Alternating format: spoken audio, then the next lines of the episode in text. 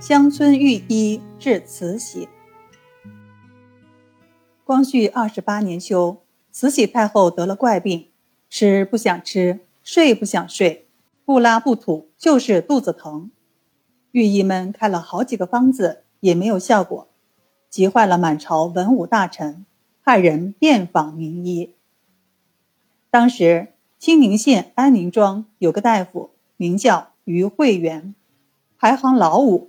人称于武，他精通人寿两医之道，乡亲们有个灾病的都来找他，他有求必应，分文不取。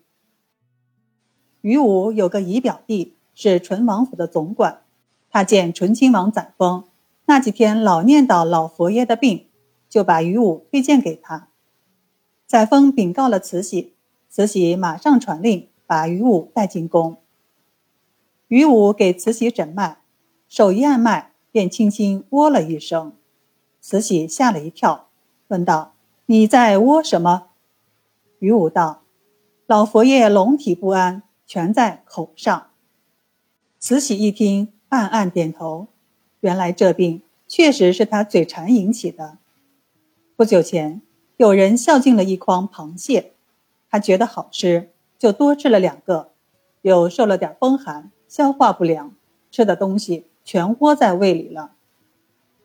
于武提笔写道：“牛黄半分，巴豆半粒，焦麦芽三两，五小米一两，朱砂半分，三剂。”太监李莲英把方子拿到门外，交给御医韩以斋。韩接过一看，心里暗暗叫绝。原来慈禧这病，御医们也都清楚。但是谁也不敢用牛黄、巴豆这些大寒大泻的药，他担责任。于武不懂宫中规矩，就按平常人一样开了这个方子。韩义斋想，不开这些药，太后的病难得治好；开了这药，病或许好得快点儿。万一有个好歹，有于武担着，杀头也是杀他的头，不关自己的事。于是说了声可用。就派人照方抓药了。药熬上来，一剂药下去，过了一个时辰，慈禧便解手了。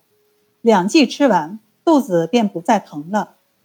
三剂药过后，就觉得肚子有点饿了，忙叫李莲英传膳。又过了一天，慈禧便能临朝议事了。慈禧病好后，提笔给于武写了。御医国手四个字，还从太医院挑了一套医宗经鉴送给他。从此，乡村御医的美名就传开了。